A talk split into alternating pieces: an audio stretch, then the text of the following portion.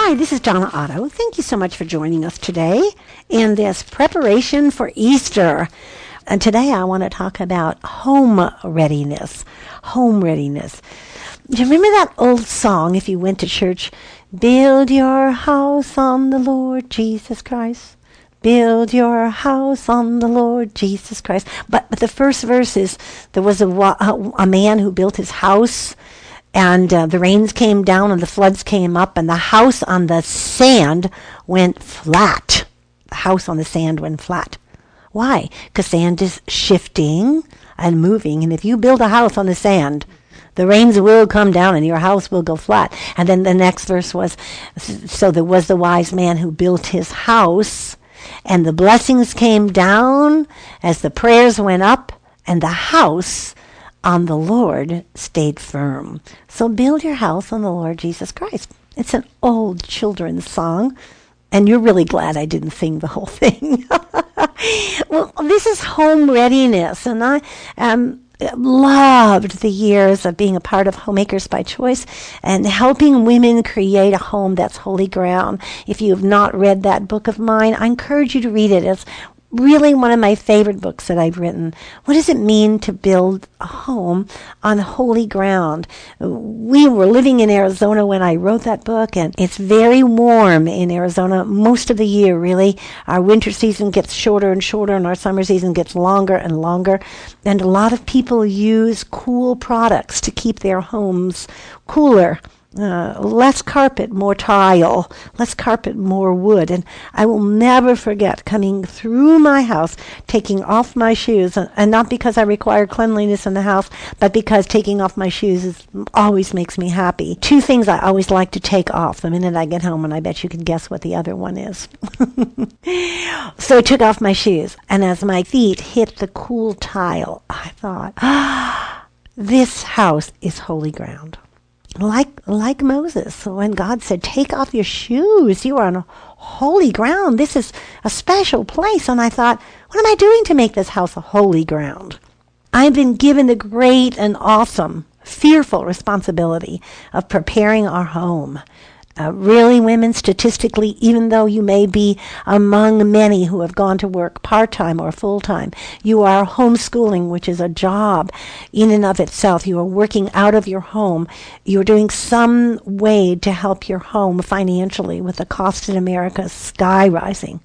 The reality is that fully still in the 2011 statistics, about 93% of all women in America are ultimately the final line on how the house runs when it's cleaned, how it's cleaned, when the groceries are bought, what's for dinner, what's for lunch, how the laundry is done, just everyday things, not to mention the sheer effects of the beautifying of your home. Beautifying, you say, I don't have time to keep it clean. I know.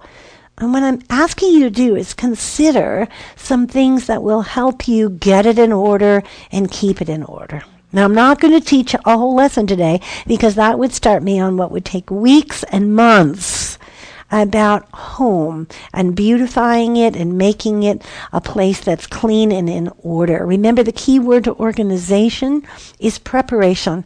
Everything you can do to get prepared. I ran into a young woman at a wedding just a few days ago, and she said, I think of you every day. I always smile about that because I think no one can think of me every day. And then she said, But remember what you always taught us? The day starts the night before. And she said, Every night before I go to bed, I remember the day starts the night before. And it's really true.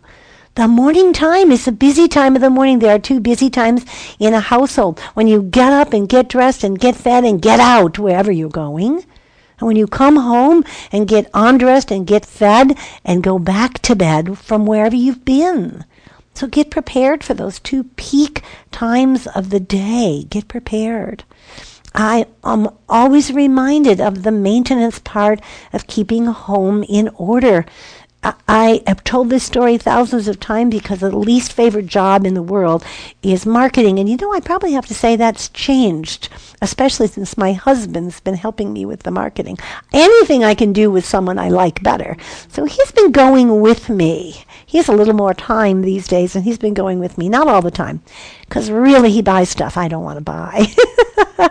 but the truth is that I get ready the night before get the, ready for the coffee.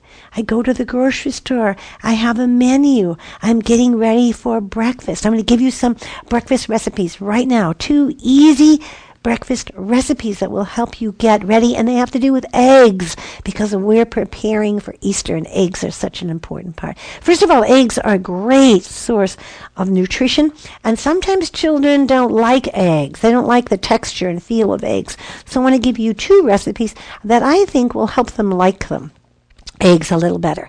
The first one is my personal favorite, and it's taking an individual ramekin, if you don't have those, something that you can bake in the oven in an individual the size of one egg. Okay? So take your little ramekin or your dish and put some butter or some Pam or some oil, whatever you use in your household. So when you break the egg into it, it'll pop out when you get ready to eat it. Break the egg into it and then get some Romano or Parmesan cheese, preferably a hunk of it that you can shave, like with your potato peeler. Just shave some of it off and drop it on top of the egg. That's it. That's all you have to do. And put it in the oven. Yeah, that's all you have to do. I'll say that again. An individual dish that you've oiled, break the egg into it, throw the eggshell away, put the cheese on top of it, and bake it for about six to ten minutes, depending on your oven. Pop your eggs into the oven at 350 degrees, and again, just somewhere between six and ten minutes. And then while that's baking, just slice some tomatoes. I like those little grape or cherry tomatoes just because they're easy. But any kind of tomato, you're just getting a little wedge of it, a little chunk of it, and put some fresh herb, whatever you have. I hope you're growing some herbs in a pot somewhere. Put it near a kitchen sink. They're so easy to grow these days and so available from all sorts of stores. We live in a climate where growing things is is really easy to do because it's so warm. For those of you in the Midwest and in foreign cultures where you can't do that, buy a sprig of something, parsley or basil or or oregano or anything, okay? And slice that with the tomatoes. And the minute the egg dish comes out of the oven, drop that on top of it. That's all. Serve it your your family is going to go what's in here? The children love the cheese. If they don't like tomatoes you can hide them they don't like green things you can get it in there. Put a little more cheese on top. Maybe parmesan cheese isn't what they like some yellow cheese which will cover the egg. Whatever you want to do with this and it'll be done. Easy for you to do.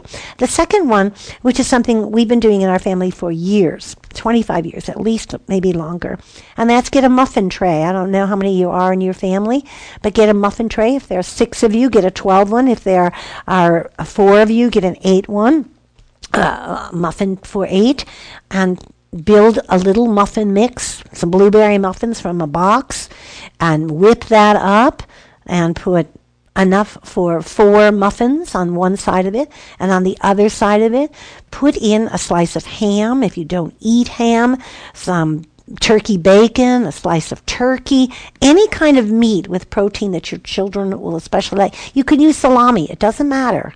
My grandchildren love salami. Put it in the bottom of the other half of your muffin pan and crack an egg into that.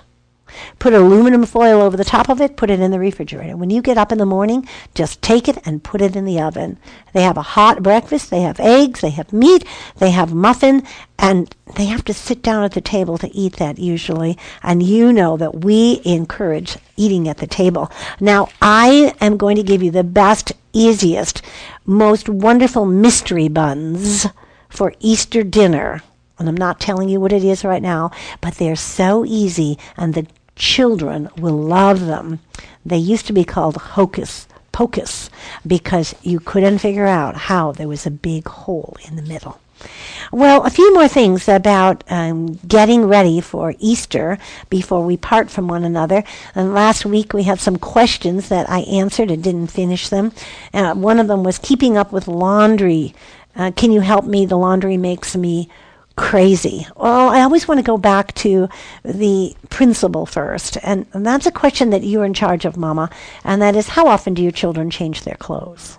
How often do you allow your children to change their clothes? Now, I think children can begin to do laundry much earlier than we let them. I think that small children at, at, the age of two who know their colors can sort the laundry. And as they are old enough to get into the washing machine, they should be learning to do their own laundry, which makes them be responsible and makes them have consequences if they don't wash something and they need it as far as a uniform or sports equipment.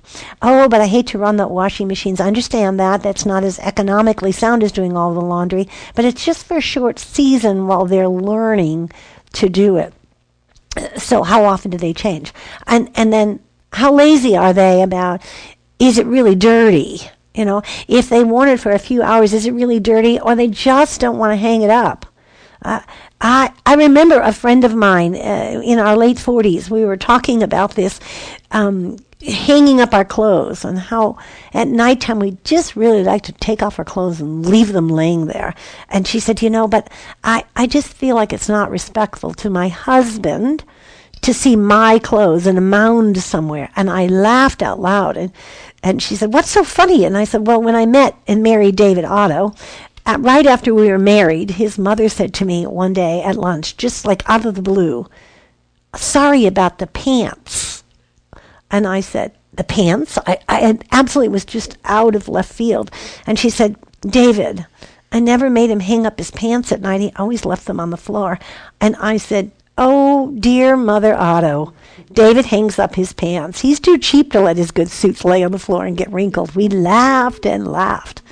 Are you letting them leave it on the floor and then it's too wrinkled to wear again? So how often do they change and how really dirty is it or are they just lazy and won't hang up their clothes? How old are your children? Ask yourself the question, how old are your children? And what could they be doing to participate? Tubs, to sort the laundry. If you're doing the laundry, at least get some tubs or bags or something in the laundry room. If your laundry room is small, put some pegs on the wall and get a bag. All the clean clothes go back in the bag and they've got to take those clothes to their room. A four year old can lay out his or her clothes flat and put them in a drawer. Uh, do laundry with some schedule. Uh, every morning, put one load in. Well, that's another do it the night before. The day begins the night before by sorting the laundry and then put one load in and then throw it in the dryer before you leave for work. Uh, help the kids in doing this.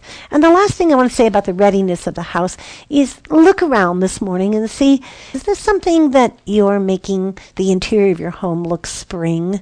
Something yellow or purple or pink or green. Maybe it's just a candle or a piece of fabric. But I encourage you to make some time to prepare your home. It has a readiness, a readiness for this Easter. We'll have a great Easter menu before our time together this Easter season is over. Thanks for joining us. This is Donna Otto. Remember, the common begin and the uncommon finish. Go out and make it a very uncommon day.